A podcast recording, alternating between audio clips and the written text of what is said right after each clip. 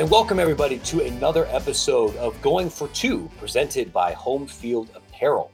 Um, I'm your host, Matt Brown, publisher of the Extra Points newsletter, part of the D1 Ticker family. Uh, my colleague and co-host Brian Fisher is unable to join us today. Uh, we've been doing a bunch of other video content and weren't able to find a time to get everybody here on the same page. But don't worry, you're not going to be stuck just listening to me for 45 minutes. I wanted to bring in another old friend of mine, an old colleague of mine, Mike Rutherford, runs Card Chronicle. Uh, he's another Louisville area radio host. Uh, when Mike and I worked together at SB Nation, one of the columns that he did every year, which I loved and deeply appreciated, not just as an editor, but as a consumer, was a, a, a post to recap everything that's been happening with men's college basketball, specifically aimed at the college sports fan who has been mostly just paying attention to college football and is just kind of rejoining the world in mid February. Right now, definitely the end of the football season. The games are all over except for the Super Bowl. We national signing day days are now, are now done. Uh, maybe Auburn makes a coaching change. Maybe they don't. Uh, that's kind of a, a, perennial thing for for Auburn. Uh, but the the our, our nation's sport college sporting eyes are now shifting to men's and women's basketball primarily. So I wanted to bring Mike on to help explain some of those major storylines that maybe a filthy casual like me or somebody who's had their head down in other parts of college sports might have missed. Uh, explaining uh, Auburn and Gonzaga and uh, teams that maybe we weren't expecting to be good and what mid-major programs you should keep an eye on. And uh, I'm also going to talk for 25 minutes and, and, completely space on the fact that this is Coach K's last season because I assumed all of you already knew about that, but it's probably worth uh, bringing up here again. Um, so let's uh, let's bring on Mike and, and help uh, break some of this stuff down here for us. Uh, Mike, hey, thank, thanks so much for hopping on here. It's uh, it's been it's been a long time since I've had a chance to talk to you, and it's it's great to have you on the show. Of course, man. I couldn't be happier to be here.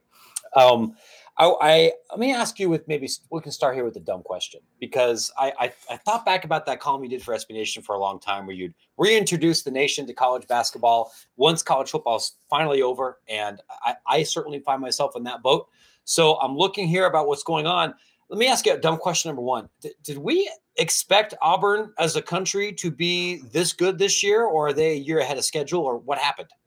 Uh, we shouldn't have been. I mean, Auburn, to their credit, they know exactly how to handle, uh, shall we say, NCAA issues seamlessly. They, sure. they, they uh, you know, they, they did a fantastic job. And last year, they made maybe the smartest move of any of the teams that have gotten caught up in this FBI deal, which I think, you know, first hit all of our news feeds in, in 2002. Uh, I believe that's when it was uh, first starting. Yeah. But it, it feels like it's been two decades now. But uh, Auburn made the right call because they had a, a, couple of really good teams in the years immediately following getting caught up in the FBI stuff.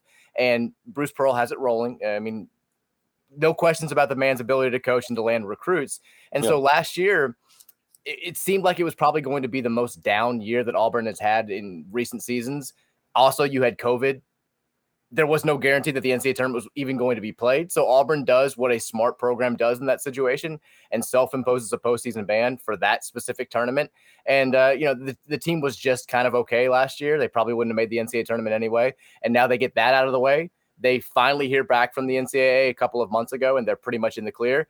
And they're rolling. Um, Bruce Pearl has perhaps, I, I think, I, I, use the word likely number one pick in the upcoming NBA draft in Jabari Smith.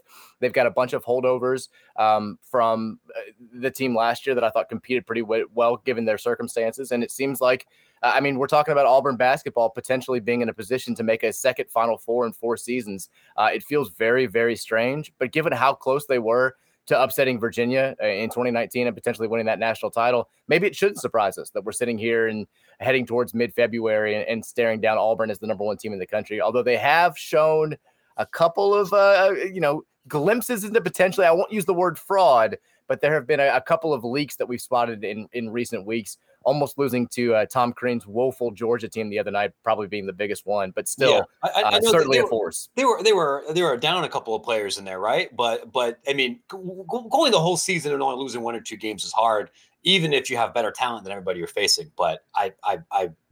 I, I, see, I see what you mean. Maybe, maybe this is a team that maybe not every single person is going to write in pen uh, in their in their brackets, but partly because of the name on the front of the jersey.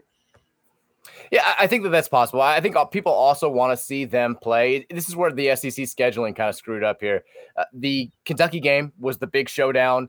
Kentucky gets, you know, arguably their best player hurt about midway through that game. Yeah. Um, they were already down another backcourt mate, and Kentucky being fully healthy with Ty Ty Washington rolling now and uh, Sahvir Wheeler, it seems like they've got two elite point guards. They've got maybe the best backcourt in the entire country, and they've been phenomenal basically since that Auburn game, which they still were right there in, despite being uh, two guys down and and kind of getting in foul trouble. I think a lot of people would love to see those two teams play again in Rupp Arena. But it's not going to happen because the SEC didn't schedule it that way. So the rubber match between uh, Kentucky and Auburn is not possible. There could be a second meeting in the SEC tournament, but that's the game that I think people really want to see Auburn play. Uh, but uh, since we're not going to get it, we just have to to live with with the uh, the SEC schedule they've been dealt. But hopefully, we can get those two teams matched up again in the postseason, and I think that will give us a better indication of how far we should advance the Tigers in our uh, NCAA tournament brackets. You know, speaking of teams that maybe America hasn't had a chance to actually watch play. Uh, or as much as maybe they'd like. I want to talk about Gonzaga real quick. You know, the, the bringing in a, a very un-Gonzaga like recruiting class. You had some of the, you know, even somebody like me, an extremely casual men's college basketball fan, had heard of Chet uh, and I had watched the team a little bit in the beginning of the season, and I wasn't seeing a guy that looked like a top five M- NBA draft pick. Uh, I know that they've, they've barely played any road games. They had a couple of cancellations. You're the they're the top KenPom team right now. Is this a national championship contender? Is this about what what Gonzaga was expected to be, or is the jury still out a little bit on this team? I think it's absolutely a national title contender. I, I think we're going to have the same exact discussion about Gonzaga that we've been having for 45 bleeping years at this point. Uh, once awesome. we get to Love March, because they're going to have the gaudy record. Um, I, yeah. I, think that they could absolutely lose a game or two in the West Coast Conference. San Francisco's very good this year. Uh, yeah. BYU's good. St. Mary's is, as always, rock solid. Would not be shocked at all if they dropped uh, at least one game to one of those uh, three teams. But having said that, we're still going to be in the position of them probably being a number one seed when all said and done, and the rest of the country saying, well, I'm picking Gonzaga to lose in the first weekend because they never make it out, neglecting the fact that they've played in the national title game twice in the last uh, six years. Yeah, it, it's uh, they're absolutely capable of getting it done. I think the concern is it's twofold. I mean, Chet Holmgren is putting up numbers. I, I think Jeff Goodman put out there like a a series of stats that he's put up that quite literally nobody has ever put up in the history of college basketball. Seems but good when he's playing against more physical teams, like we saw at the beginning of the year, he has been a, a little bit limited. Uh, I mean, I, I, think that you can. The, the lasting image in everybody's minds when it comes to Gonzaga, and whether this is fair or not, I can't say, is them looking like they were just bullied by Baylor in that national title game last year. I mean, oh, yeah. Baylor from start to finish looked superior. They looked stronger, and they looked like even with Drew Timme, who had dominated the tournament up to that point, they look like they had guys that just you know, we're not going to let you treat us like Portland or Pepperdine or one of these West Coast Conference teams, and I think yeah. that uh, has stuck with people a lot. And, and, the issues for Gonzaga are still probably that. Uh, I mean, Chet Holmgren, rail thin. It's it doesn't take a basketball genius to say, even though he's sort of a unicorn type player, if you get him in the post and you're just a bigger, brawnier dude, yeah. you can limit his effectiveness. It's why it helps that he has Drew Timme down there with him. Uh, Andrew Nembhard's still one of the best point guards in the country, still getting it done. The Florida transfer, he's been fantastic for them. So yeah. I, I think that they're great, but I think we're going to have the exact same debates about them this March that we've had for you know, seemingly the last decade and a half or so. So, and, that's always one of the, I mean, this is something we see with college football too, where it can be frustrating where it's the same teams and we're rehashing the same kind of storylines. No one's had to make up a new joke since 2014 because, oh, well, shit, you know, I mean, there's, there's Alabama, Clemson, Ohio State and everything. And, and this year, you know, you, you have you have an excellent Kentucky squad. Your defending national champion Baylor looks great. Kansas looks great. Um, is there anybody that uh, seems to have maybe come out of nowhere other than maybe Auburn and Auburn's still been in that conversation, you know, recently too, to be, uh, you know, an above average team, a, a five seed or, or, or, or, above that maybe America is not as familiar with? I, I was thinking maybe Washington State, but there, maybe there are some better examples. I, I think uh, the one that comes to my mind is Texas Tech, just because – you know they lose some of the talent from the last uh, a couple of years from the the, yeah. the rosters that have made them so formidable and such a force in the Big 12 and then probably more importantly and more notably they lose Chris Beard to arch rival Texas. And you know Texas loads up on talent. They bring back all their but their backcourt guys. They they bring in Marcus Carr who was maybe the most sought after grad transfer on the market during the offseason. And everyone's thinking Texas is rising. Texas Tech's falling And the reverse has kind of been true. Uh, I mean, they played last week in what was a, a very hyped game just because it was Beard coming back to Lubbock. And the Texas Tech fans, there was no like, hey, thanks for the memories, Chris Signs, oh, or like no, they, that was brutal. They, you, I mean, you, feared for his safety a little bit when you saw the videos. It was no, uh, yeah. hostile. Uh, but they, I mean, they basically took it to Texas from start to finish in that game. And I think a lot of people now are, are looking at this team and saying, you know, Mark Adams was Chris Beard's right hand man during these years where they were so good. He gets the job at Texas Tech. It doesn't seem like the Red Raiders have fallen off. In fact, they're probably a, step above where they were last year how much credit does Mark Adams deserve for the the all the credit that Chris Beard has been getting for last season? That that's going to be a storyline that I think continues to develop as the season and further seasons go on. But they've been uh, tremendous. They they almost beat Kansas uh, in Allen Fieldhouse a couple of weeks ago, lost in double overtime, have not lost a game since then. They pummeled a good Mississippi State team in the Big 12 SEC Challenge, yeah. won the game against Texas. They've got uh, they get uh, I think a fairly friendly schedule to end the regular season.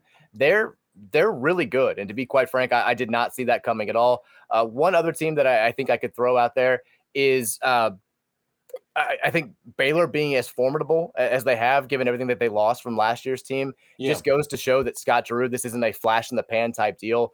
They're here to stay. They're they're going to be national title contenders for as long as he's at the helm. And I, I know they haven't played as great as in recent weeks as they had the first two months or so out of the season. But I still think them being as good as they are right now, given how much they lost from last year's national title team, is at least a little bit of a surprise to me. You know, I, this is this is not a new or original point, but looking at how Baylor and looking at how Texas Tech have been able to still compete at such a high level despite roster attrition and coaching changes, I would imagine would should terrify any of these new teams that are coming into the Big 12. And it's not like those are, I mean, Houston is an amazing team right now, too. BYU struggled a lot the last two weeks, but we're competing at a, at a tournament you know, level. Looking at what that league might look like in two or three years, I mean, that's 10 teams that are capable of making an NCAA tournament every year, 11. Like that's the depth. Bringing in, the, looking at those new squads seems outrageous, right? Yeah, that's been the thing about the Big 12 in recent years is – as strong as they've been at the top with teams like Kansas and then you know Texas Tech in recent years and a couple of um, the other teams that have had fantastic seasons here or there, their biggest strength has always been it feels like when you're playing the team that's like ninth or tenth in the conference standings, you're still playing a team that has an NCAA tournament hope or that if they played in a different league would be an NCAA tournament type team. And yeah. there, there's just no easy games in, in that conference, especially since you know you get a guy like Jamie Dixon who gets forced out of Pitt, takes over TCU, makes them formidable right away. They've done a great job at uh, really investing into basketball in that conference. I, I think the head coaches that they have have been have worked out tremendously. And you're right. Now you add in some more proud basketball centric institutions. Uh, I mean, Houston is another team that I could have thrown out there. And when you asked about teams that have surprised, they've been ravaged by injuries. They lost a, a, decent amount from last year's Final Four team and they're pretty much right where they've been the last four years. They're 20 and two right now. Kelvin Sampson just continues to get it done. I think they're a top five team on KenPom. I believe they're number four. And there's nobody really in the American that's that, that's stepping up and challenging them. Everybody thought it was going to be Memphis. It has not been no. Memphis, to put it lightly. Uh, Cincinnati, I think uh, Wes Miller is going to get it done there, but he's still a year or two away from having the type of talent that he needs to be a uh, legitimate challenger. It's Houston's conference right now, and it's going to be probably until they leave. So at the Big 12, great basketball conference right now, only going to get it better. Let's talk about Memphis for a second. You know, because right uh, this this was the program that, uh, as I understood it, came in with really high expectations. They had done an, an absolutely outstanding job recruiting. They won the NIT recently. It seemed like there was uh, always a gap between what was possible at that program and what had actually happened. And now they, I mean, they, they look bad, right? Like capital B bad. I know, I know. There's been some injuries. I know this team is young, but is was is there something else here that's happened? Is it just a, is the roster fit not, not constructed? Is, should we uh, should we be giving up on Penny Hardaway? I, I, saw the, the the exchange he had with local reporters a couple of days ago that um, definitely seemed to convey a deeper sense of frustration than might be expected. As uh, many countries have found out over the years, when you stage a coup to have a semi-hostile takeover, it doesn't always work out great. Like like the uh, the, the reasons behind the coup that seem fine at the time uh, sometimes wind up wind up blowing up in your face a little bit. And I think that's what you've seen with Memphis. And like coup's not really that strong of a word to no, talk about what happened with Penny Hardaway. As, as, a Louisville guy and as somebody that follows the SEC a lot, that's exactly the right word. You know all about palace intrigue. Yeah, that's a good point. I mean, for those for people listening who don't really know the situation with Memphis, you know, you have you go from Josh Pastner, who's I mean, the least Memphis person of all time. I, I, I can't think of a worse fit for any position in college basketball than Josh Pastner at Memphis, but he has a, degree of success there. They go to the NCAA tournament, they win a game uh, at least once. Then you hand the reins over to Tubby Smith, who's national title winning coach at Kentucky, um, long resume, and he's his issue is he's not getting along with the powers that be in the Memphis basketball world. He, he sends uh, Dedric and Kendrick Lawson's dad off the staff. They wind up transferring to, to Kansas and they both have a lot of success there. And then yeah. the bigger issue for him is Memphis has this once in a generation level of talent coming up through its high school ranks. They're all playing for Penny Hardaway on the AAU circuit. None of them want to play for Tubby Smith because he has not, I don't know, handled the AAU circuit well, has not become friends with the right people, doesn't say the right things. Sure. And so people behind closed doors are kind of like, we got to get this guy out. We got to get Penny Hardaway there so we don't miss out on all this five star talent that's right there in our backyard.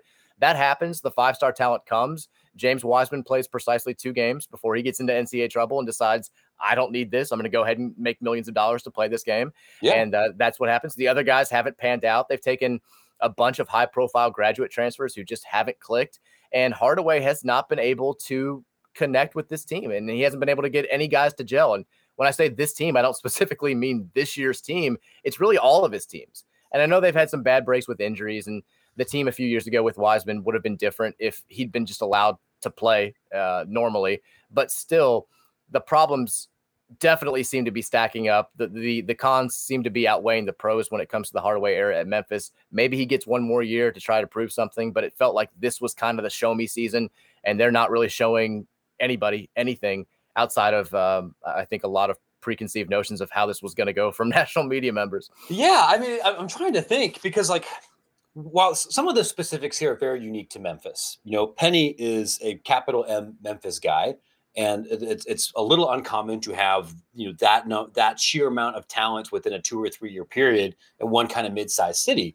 But the idea of uh, corporate boosters and local AAU programs and athletic apparel companies and you know local legend all not being on the same page seems like that's happened numerous times. Uh, and, and, trying to kind of rebuild a roster with high profile grad transfers with promising freshmen, like that's a playbook that a lot of college basketball coaches use. Is, is, do you think there's anything from the Memphis situation that could be applied elsewhere, or is this just a combination of very specific Memphis things that have caused that not to work out? I think it's a little bit of everything because on paper, there's no reason why this shouldn't be able to work. Um, you've got Emoni Bates, who had been hailed as the the next LeBron when he was 15, and I, I mean he brought a lot of baggage, and, and I think you're seeing now. I mean, the dad taking over the situation. Is he hurt? Is he not hurt? Is he playing? Like it, all that stuff is just. Yeah. It, it easily like Tom Izzo avoided it at Michigan State, and I think that they're all feeling good about it. But even without Emoni Bates, you've got Jalen Duren, who's probably going to be a top 10 pick in the NBA draft. You've got um, some like, like normal transfers, like everybody. Like Landers Nolley was Virginia's Tech's uh, best player a couple of years ago as a freshman. He should be killing it. He's been just kind of like okay. Um, Lester Quinones is a guy who's been in that program for a few years now. Earl Timberlake was a big time prospect coming out of high school. Like they've got guys, they just haven't been able to, to get it all to work. And I think what we've seen in recent years is that we probably, and this pains me as a Louisville fan to say, but we probably should have been giving more credit to guys like John Calipari who've been able to get all this five star talent in the same place at the same time and somehow convince them all to put team above self. Because, yeah. I mean, the stat gets brought up all the time about how little Anthony Davis scored when he was on that 2012 Kentucky national title team. He took like the the sixth most shots of anybody on that team and didn't complain, didn't do any of that stuff. And he's gone on to have you know, a decent NBA career. He's been pretty good. I've heard and Yeah. I, I think that you're seeing like with Calipari and Coach K convincing all of these five star talents with five star egos to put team above self. It doesn't work everywhere like that. I mean, you had uh, maybe the most glaring example LSU a few years ago with Johnny Jones when they get Ben Simmons and they get uh, Antonio Blakeney and they get all these uh, five star guys together and they're talking yes. we're yeah.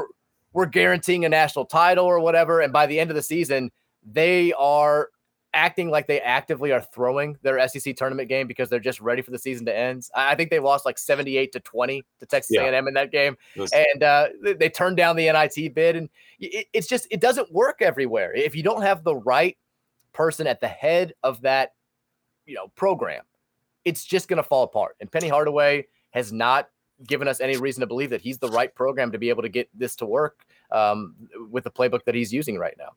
Yeah, you know, I, I I completely agree. This is something I, we've said a fair amount with with about Nick Saban, and I, I think the Cal example I think is is particularly apt because it's not just how do I meld all of these five star high profile athletes um, with big egos and and legitimate you know aspirations to play professionally very quickly to um, maybe take a back seat or become role players or or, or or or be okay with limited minutes, which is something that happens on the football side too. But also, how do you manage all of these other warring factions. I've used the the the the the, the dictator coup example before as well. I think I've, I've talked about you know Yugoslavia's Tito, right? About how to keep your freshmen and your sophomores and your boosters and your money people and your administration and everybody working together, which is really hard to do. And oh. and, and it seems like at a place where it'd be very easy for that to fall apart, like at Kentucky, and maybe where that has sometimes fallen apart at Louisville it, it's worked, but you, you, it takes an enormous um, I, don't want to say cult of personality, but I'm, I'm kind of saying that a little bit that just not everybody has, right? Like Chris Mack might be a good example of somebody who clearly wasn't wired that way in that particular market, right? Yeah, for sure. And I think the thing that coaches are running into now is, you know, it used to be the summer bonding tours that you did, whether you, you know, you take the kids to the lake or you have a, a foreign exhibition tour. It was all about getting the older returning players to mesh with the incoming freshmen, right? The recruits you're yeah. bringing in. Now you've got this weird dynamic where it's the younger players meshing with the older players who have been there for a while, and then also fellow older players who have been at sometimes two or three different programs already yeah. coming in and trying to get them to mesh with the with, with, with, both those groups. So it's it's different now than it used to be as, as recently as five, six years ago. And it's it's a challenge. And I think some coaches have kind of figured it out. I think also coaches are, are trying to figure out the best way to recruit given the the transfer portal and it changing the game. And I think you're seeing a lot of coaches saying, at least at the, the, the power program saying, I'll take one or two five star kids if we feel like they're the right fit for our program. But I also want to go with like a back end top 100 kid, maybe a four star player more in the top 75 range, who I feel like can, we can keep in our program for two or three years, who, who doesn't just want to be playing professionally a year from now. I think you've seen Mike Krzyzewski do that a little bit after some of the issues that he had when they started going uh, the, the one and done John Calipari Kentucky route. Uh, yeah. He's now started taking more back end four star players just to have that guy that he can build and, and kind of have lead in these in these circumstances when you're bringing in both new players who are old and young. You want a guy who knows the Duke way or the Kentucky way or the North Carolina way who can pass that on because when you don't have that player, which Memphis doesn't really have right now, LSU yeah. did not have that four seasons ago it's it, it, can fall apart pretty quickly because there's nobody to tell them about this is what we do this is what the culture is this is the way it goes and when you don't have that it's just everybody kind of doing their own thing and sometimes it works most times it doesn't yeah and and the, the most effective programs i think will always tell you that has to come from the athletes themselves rather than the doughy middle-aged assistant who comes in yeah. who hasn't built those relationships and i know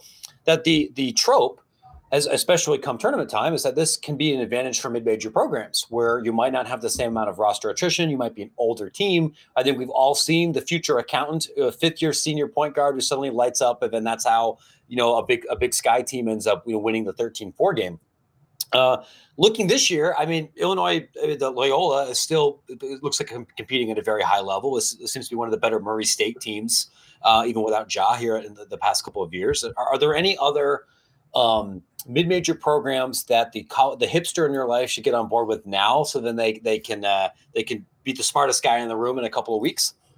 Uh, Murray's fantastic. They're ranked in the top 25 for the first time in, in, a while. I know that they're all celebrating there. Matt McMahon is one of the best young head coaches in all of college basketball. It Would not be shocked if this time uh, a year from now he's coaching a, a power conference program or at least a one of those sort of A10 American. Well, I mean, hey, they're going to be they're going to be a Missouri Valley team in a little bit, so that's that, true. You're, true. You got, you got a chance here to kind of step in and take over Loyola's spot. And the the Valley's fantastic this year. It's not all just Loyola. I mean, those if you watch uh, Arch Madness, I think is my favorite uh, conference tournament. It's sort of like the king of the mid-major tournaments. And those semifinals this year, I think, are going to be just outstanding because Loyola is terrific. Uh, Drake is very good. Missouri State is very good. Uh, Northern Iowa, uh, I think, is a good team. Like there are teams in that conference that can beat Loyola Chicago. But if you're looking at other maybe potential darling Cinderella teams, Belmont, who is it seems like they've won at least 20 games every single year for the last two decades. Yeah. We have to throw out, got to do it. Iona, and Rick Pitino. Uh, this, this, this, is this this is true. Although they they finally lost the game, but they they were they've been outstanding all season, right? They they had been 11 0 in the MAAC. They uh, beat Alabama in their early season tournament, and they actually just got knocked off by a Niagara, who is coached by former Syracuse football sensation Greg Paulus, uh, a former, maybe more known by some people as a Duke point guard. Uh, I know him as a Louisville assistant for one year after Rick Pitino got fired and we had that makeshift staff. So no, was, I think he got a cup of coffee at Ohio State too, if I remember he, right. He did. He, he was yeah. there before he went to Louisville. So I was like, it's a budding rivalry. The Louisville coach and the old Louisville assistant, even though I don't think that Rick Pitino ever knew that Greg Paulus even coached at Louisville, uh, probably before last week. But Iona's fantastic. I love, I mentioned them earlier uh, San Francisco out of the West Coast Conference. I love uh, Todd Golden. They called it nerd ball. He took over for Kyle Smith, who went on to Washington State. They yeah. are very analytics heavy. Um, I think they're fun to watch because of that. The other night they were playing in a, a close game. They were up by two with seven seconds left. The uh, I think they were playing Pepperdine or it was either Pepperdine or Portland, whoever it was. They fouled San Francisco with the lead, fouled with 7.7 seconds to put the other team on the line because they fouled a free throw shooter. They looked at it and they said, you know, the analytics tell us this guy's probably not going to make both free throws. And even if he does, we have the ball with a chance to win the game. If we let them hold it, they have a chance to take a three and win the game. We're going to take out the possibility of us losing in regulation. And it worked out. Kid made the first free throw, missed the second. San Francisco wins the game. Um, Todd Golden is very good with stuff like that. I think that makes them fun to watch. The thing that I hate is that he's younger than me. Uh, don't don't don't care for that at all. Uh, I was I was about to ask about that because Paulus has to be about our age too. And this this is starting to happen when more and more coaches are, are, are stepping in in their early to mid 30s and I, I have the same thing. It sucks. Like, I don't like it. I mean, in the Super Bowl, we got Sean friggin' McVay, who's, you know, it's one thing if you're younger than I am. It, it's another if you're more successful and a thousand times better looking. Like you, you can't have all of that. I, I just. I can't cheer for the Rams. And then they took Matt Stafford from my line. So I, I can't cheer for the Rams. I, have got to have to go with the Bengals. I forgot you were a Lions. I forgot you were a Lions fan. This, this, Lions and Reds. So when when Louisville's not rolling in sports, which I don't know if you've been following the news recently, I don't exactly have a pro team to turn to. No. Uh, the uh, the two teams in the big three leagues in American sports that have gone the longest without advancing in the playoffs. Number one, the Detroit Lions. Number two, the Cincinnati Reds. So know how to pick them. Uh, yeah, uh, uh, look, look, man. I, I, mean, I was I was a Cleveland guy for a long time. I, I, I I get it. Um, rooting for team sports is stupid and we shouldn't raise our children to do it. I, I think that was like the the theme of my last conversation there with uh, with, with, with Brian. Um, this so th- this I, I, guess my, my maybe my last question um, as a dumb outsider from following the sport from afar for a while. The the kind of running meme was the Pac-12 was no longer a power conference. It, it had devolved into intramurals. It could you know it's it's a two bid league kind of thing, and clearly we see at, at the top there's some really strong teams maybe some other teams that that historically have been a little bit better are, are struggling a little bit. Is there does, does, this league suck? Is it good? Is there reason to be optimistic about the future? Uh, w- w- tell us what we should think about the uh, the league that's playing when we all go to bed. I think there's absolutely reasons to be optimistic, and that's been okay. you know the, the big debate for the last I don't know several years has been which is going to happen first because you got these two lengthy droughts in college basketball. A West Coast team has not won the national title since all the way back in 97 when Arizona upset Kentucky. And a Big Ten team ha- hasn't won the national title since 2000 when Michigan State did it. So there's this whole, which is going to happen first West Coast champion, Big Ten champion. Both have certainly strong chances to break those streaks this year. I think the same was true last year. Yeah, I feel like the the West Coast streak probably a stronger chance of being broken because you've got the Pac-12 teams and you've also got Gonzaga, which technically counts. But I, I think that you, if you're a fan of the Pac-12, you have to be encouraged by what Mick Cronin's done in a limited amount of time at UCLA. You have to be encouraged by, assuming he stays put, what Andy Enfield's doing at USC right now. And then the big thing is how quickly Arizona's bounced back from its, uh, shall we say, issues. Uh, you know, they go out there, they hire Tommy Lloyd, who was the the longtime right hand man for Mark Few at Gonzaga. And he's he's crushing it. I mean, they're one of the best teams in the country. They're in the mix for a number one seed. Yeah. Um, they had that down year last year. They finally made the decision to go ahead and part ways with Sean Miller before the NCAA probably forced their hand and, and made them. It seems like it's paying off. We'll see what happens when they hear from the IRP, which I believe is set to happen sometime in you know 2045. I, I think that that's the timeline right now. Uh, we don't know. I, I, don't know if the IRP actually exists. I don't know if they're doing anything. Uh, if they do, and they are, then Arizona will receive a punishment word. I don't know, sometime in the next year, you would guess. No, I, Lord, but they're rolling right now. Allegedly, before the heat death of the universe, I, I was you know talking to a couple of ads and, and folks at the ncaa convention about um, you know what enforcement might look like in a, a post new constitution world the one thing that everybody p5 g5 1 aaa you know chicago state kind of program everybody agrees the current enforcement mechanism sucks and this new system that we thought was you know that the, all these blue ribbon panels agreed on somehow sucks even more um, it's, it's awful i mean yeah. you look at um, here in Louisville. I mean, Louisville fans are hoping that the fact that the program has cleaned house is going to help them with the NCAA deal. We've cleaned house like five times at this point. I mean, we've got we've. It, got interim president again. I mean, it's, it's, in, it's in the floorboards, man. Like, and, and, you know, Memphis is kind of like that. We used to joke that USC and Texas were kind of like that. Like, is if you change presidents, ads, and coaches, and there's still issues, then I don't know what else you can do. You, it's not. It's not like you, you can change your fans can't yeah. change your boosters. I, I, I was a little bit encouraged at the IRP when they came out of the NC State ruling, which was lenient. I, I think most people would agree. No postseason ban, no real long term ramifications. They said one of our goals is we don't want to punish people who had nothing to do with that, which I think is eh, a strong step in the right direction. I get that you can't let universities completely skate. I've always, I've never really understood why you don't just hit these schools in their pocketbooks as opposed to, you know, punishing players who, I mean, the, the kids at Louisville right now incoming freshmen next year who potentially could miss the NCAA tournament if the IRP says no, they were like in, in fifth grade when this was happening, the, the, FBI stuff was first coming out. Like they have no yeah. recollection of this even being a news story.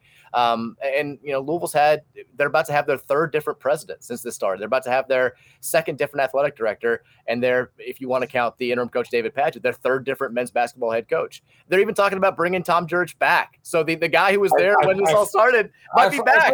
Listen, this is the great thing about college sports, right? Is that we are incapable of having new arguments. exactly. Occasionally change the protagonists and the numbers, and sometimes we don't even do those. We're gonna, we're just going to reboot it, which is well, I think both great for you because content, but also terrible. I was talking with I, talked with Mark Ennis about this a couple days ago. I, God, I just want you guys to have a boring week. Um, never, never, no, never, never. Uh, Mike, but before I let you go here, you, you know, have there been? A, is there anything I, I forgot? Either a major storyline, a major player, a major program that that you've seen from this season that maybe a casual person should be aware of? I don't know how many you know casual fans are aware of this, but the head coach at Duke has actually been there for a long time. His name is very difficult to spell. It's difficult to say. I'm going to try to get it right. I, I believe it's he's flying under the radar. Yeah, I didn't even bother bringing this up because I, I figured who would potentially be interested in a in a private school in the in the research triangle. Yeah, I mean, and, you know, they're having an okay year, but it is his last season, so that's something of note. Um, eventually, I think that's something that probably the major networks are going to pick up on after the Super Bowl, they'll probably start paying attention to the fact that it's Coach K's last year. But uh, that that would be the one thing that I would throw out there. Um, yeah. The ACC being awful, if we're being serious, uh, is probably a storyline that I think a lot of people are going to pick up on. Duke is good. Um, they're a legitimate, I think, top ten team and a legitimate national title contender. There's nobody else in the ACC that I think is even top 25 good. Carolina, in its first year under Hubert Davis, has been a, a big disappointment. Virginia, even though they're per usual under Tony Bennett, getting stronger as the year goes on, is not what they've been in years past. Virginia Tech, massive disappointment. Um, Wake Forest is actually maybe the second best team in the conference, which is, has shocked everybody. Props to Steve Forbes getting it done in, in year two there. But the ACC, it's got Duke and it's got really nobody that I think is going to be a top, I don't know, five seed, maybe not a top six seed after them. It, it is as bad as the ACC's been. And that's something that I think maybe the the, the football centric fan who tunes into college basketball after the Super Bowl is going to be really surprised by when they start uh, locking in here in a couple weeks. This is a great point, and just goes to show how uh, deranged extra points brain I've picked up here when, when, I'm talking with you. And my first thought is, you know, let's talk about the Pac-12's depth, and forgetting, of course, that the Premier League in college basketball has been has been complete dog crap. You know, outside of the, the top one or two teams, this is the ACC football joke, right? Like, exactly. Um, yeah. Um, it, it, Georgia Tech, uh, Notre Dame, my, Miami have all been. It seems like pretty pretty significant disappointments. What it's going to be? What three bid league, two bid uh, league? I think they probably end up getting four. I mean, Notre Dame is, is hitting their stride. Notre Dame actually is leading the conference right now, which is sort of uh, it's it's shocking. It would be funny. You know, there's been this whole there's been this whole thing with Duke where they've been the preseason favorite to win the ACC in nine of the last eleven years, and they've won the ACC in zero of those 11 years. It's been this trend. And if they don't get yeah. it done this year uh, in Coach K's final season, have you guys heard about this? Um, then it's it would be a shocker because they're they're really the only, I think, legitimate national title contender in this field. Miami's been a little bit of an overachiever, um, but I mean, there's just there, there's nobody else good in the conference. There, there's not. It's been a it, it's woeful and it's always as bad at the, at the bottom as it usually is. BC's bad, Pitt's bad, Louisville is is tanking. They're not helping things uh, clearly. Um, yeah. Syracuse is just okay, although I'm sure they'll zombie wait their way into the first four and then make a run to the Sweet 16. I know the, the, the the world's worst play yeah. in 12 seed because yeah. they somehow won the league every time. yeah, I hate watching them. Yeah, if they get in though, if they're in that first four or they're in as an 11 seed, don't even think about it. Don't don't look at the opponent. Don't worry about it pencil them into the second weekend because they're winning at least two games every single year. It happens. Yep. Uh, Mike, thanks so much for taking some time to chat with us. Uh, for our listeners, where can they be find? Where can they find the stuff that you're producing right now?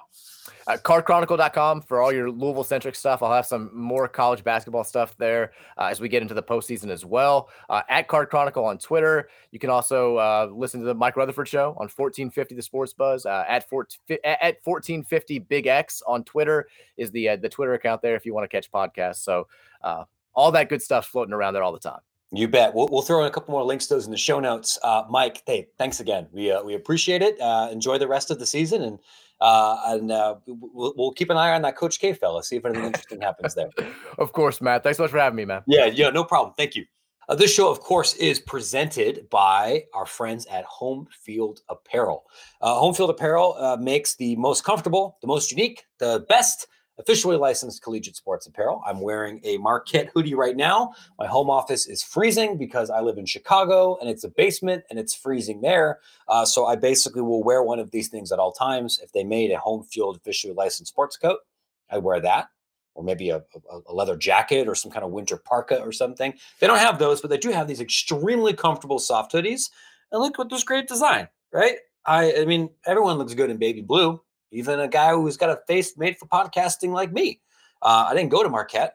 I've been there once or twice, but I, I'm, I'm about stealing valor, uh, university valor here on, on this show. Uh, you can get a bunch of other hoodies, whether that's Louisville, whether that's um, Gonzaga, uh, the, uh, whether that's Alabama, all kinds of big programs. They're also debuting a new program every week uh, for the next couple of weeks as part of their big new Saturday season three. Uh, last week, they debuted South Carolina's collection, which was wonderful. This week, uh, NC State, a, a, a basketball school, a, a school with, with, a bunch of really cool vintage Wolfpacky logos. Um, so I think it's really the, the program's biggest win in a couple of decades, as far as I'm concerned.